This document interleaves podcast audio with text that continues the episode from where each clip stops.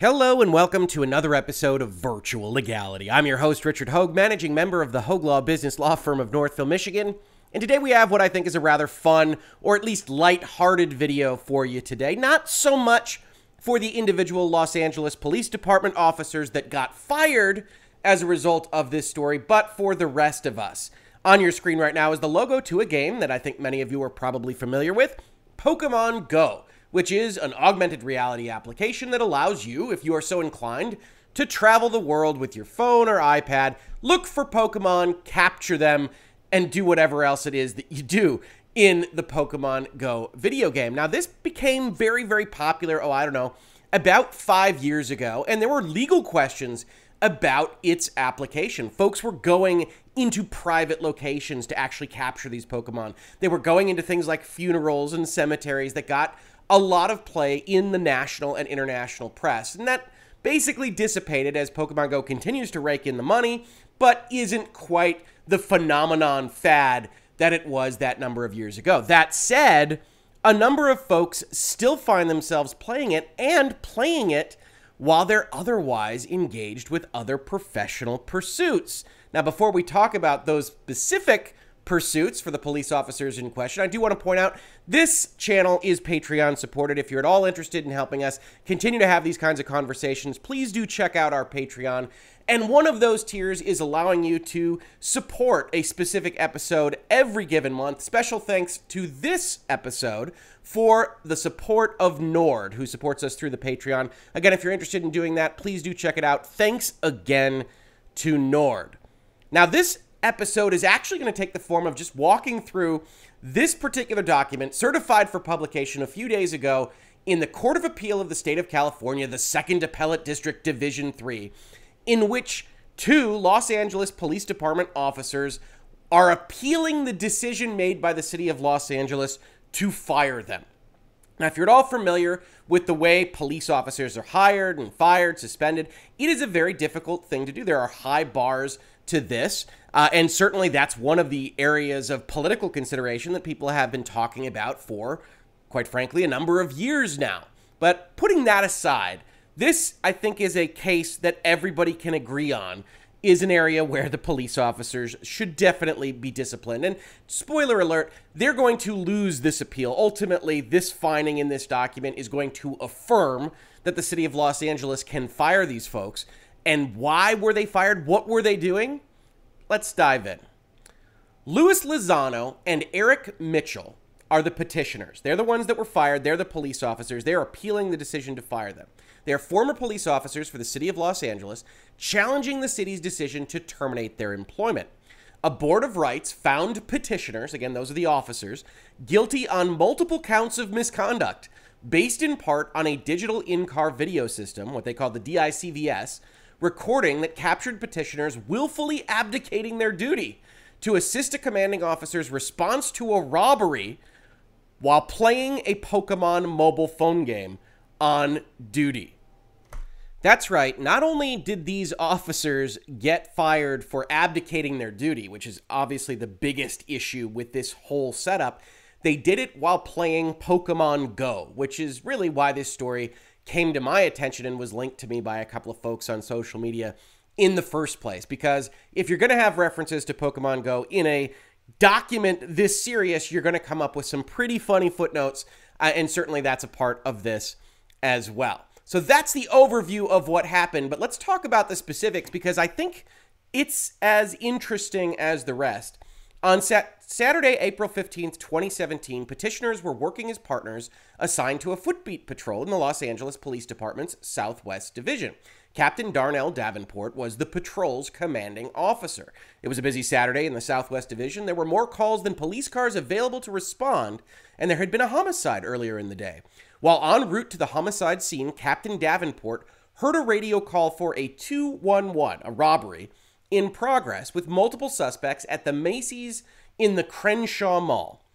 When the call came in, the captain could see the Macy's from where he was stopped, and to his right, he noticed a police car tucked back in an alley just feet away.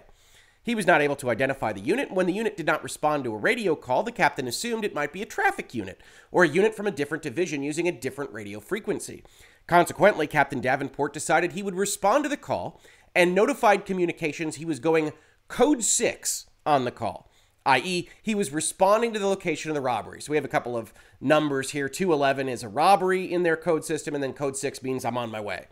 At around the same time, the captain saw the police car, which he had seen really close to where he was going anyway, start to back up down the alley and then negotiate a left-hand turn to leave the area.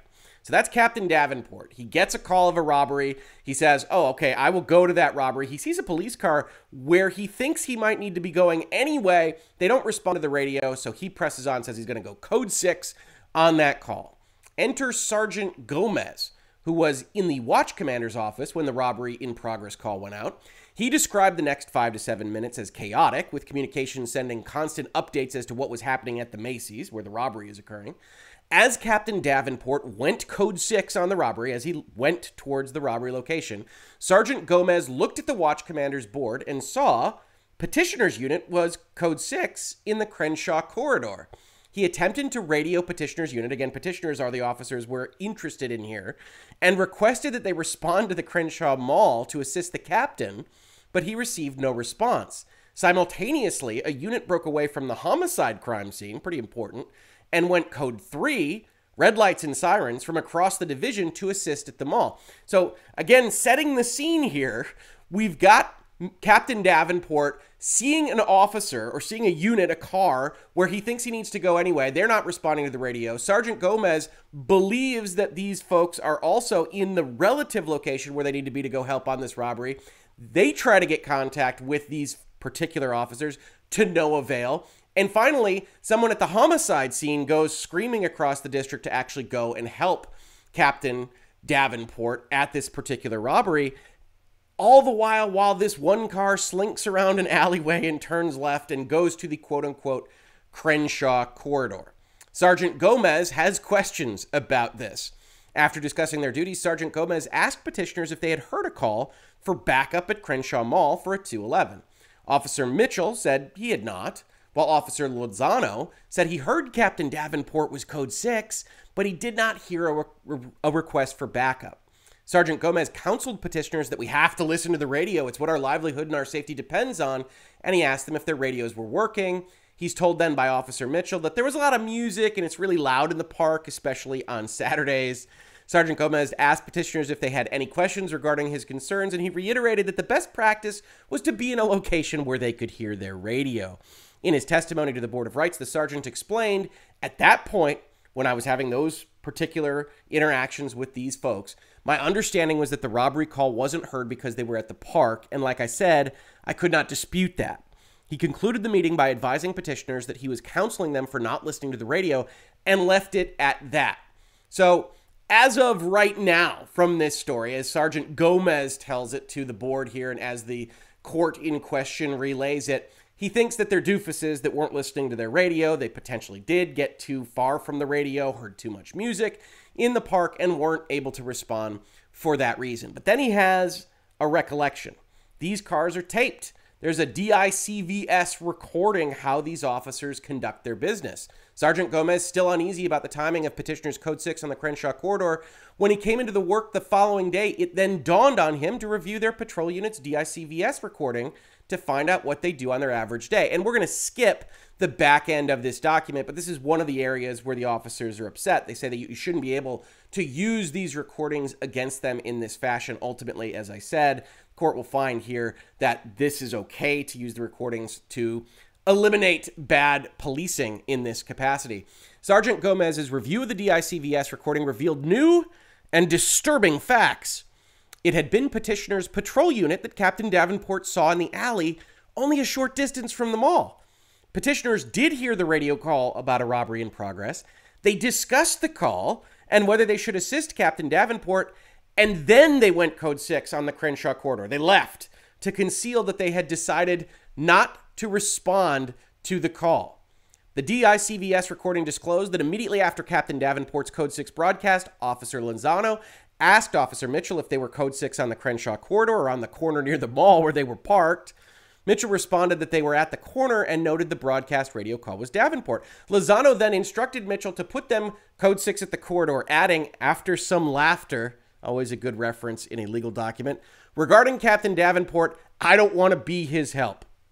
So again, the context here is you've got police officers that are at where they need to be to help stop a robbery. They've got requests on the radio to help stop that robbery. They are ignoring them and talking amongst themselves that they don't want to be the help. They don't want to be the backup to aid in what is nominally their professional duties. But here's, of course, where the story becomes video game related. Based on the interviews in the D I C V S recording, Detective McClanahan concluded petitioners willfully failed to respond to the robbery call and attempted to conceal the fact by placing themselves code six somewhere else.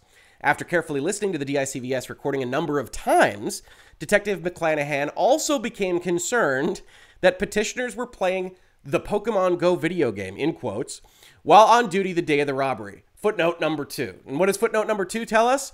According to evidence admitted at the Board of Rights hearing, Pokemon Go is an augmented reality mobile phone game that uses the mobile device G P S to locate, capture, battle, and train virtual creatures called Pokemon, which appear as if they are in the player's real-world location.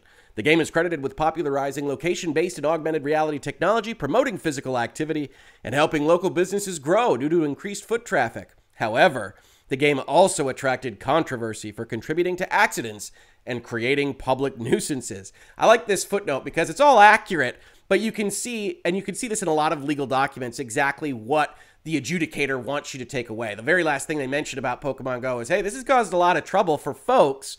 Not only is this a dereliction of duty, as we've already described it, these folks running away from a robbery call, but also Pokemon Go might itself be a bad thing, which I don't think is fair to the application on the whole, but it is an interesting side note from all this.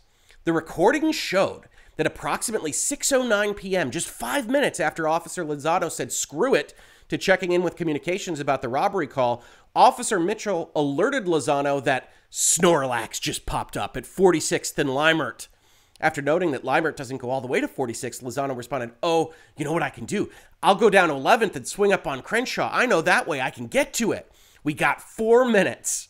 And for approximately the next twenty minutes, the D I C V S captured petitioners discussing Pokemon as they drove to different locations where the virtual creatures apparently appeared on their mobile phones. And in case you aren't familiar with Snorlax as a term, we get the wonderful four, footnote three. According to evidence admitted at the Board of Rights hearing, Snorlax is a Pokemon creature known as the sleeping Pokemon. Indeed, if we look at the Pokemon database itself, Snorlax, number one forty-three, category, sleeping, with the abilities of thick and fat, with special immunity and a weight of one thousand pounds. He's a big guy, and if you find a Snorlax, well, maybe you just have to drop everything, although I don't recommend it if you're on duty as a Los Angeles police officer. After that twenty-minute discussion of Pokemon's, on their way to the Snorlax location, Officer Mitchell alerted Officer Lozano that a Togetic just popped up, noting that it was on Crenshaw, just south of fiftieth. And we get footnote four. According to evidence admitted at the Board of Rights hearing, Togetic is a Pokemon creature known as a happy, cheerful, and ditzy Pokemon. And again, we see category happiness, abilities serene grace, and hustle. Hustle being something that these officers would appear to need in their day-to-day obligations. They continue with all of this after Mitchell apparently caught the Snorlax, exclaiming, "Got him!" Petitioners agreed to go get the Togetic and drove off. When their car stopped again, the D I C V S recorded Mitchell saying, don't run away, don't run away, while Lozano described how he buried it and ultra-balled the Togetic before announcing, got him. Mitchell advised he was still trying to catch it, adding, holy crap, man, this thing is fighting the crap out of me.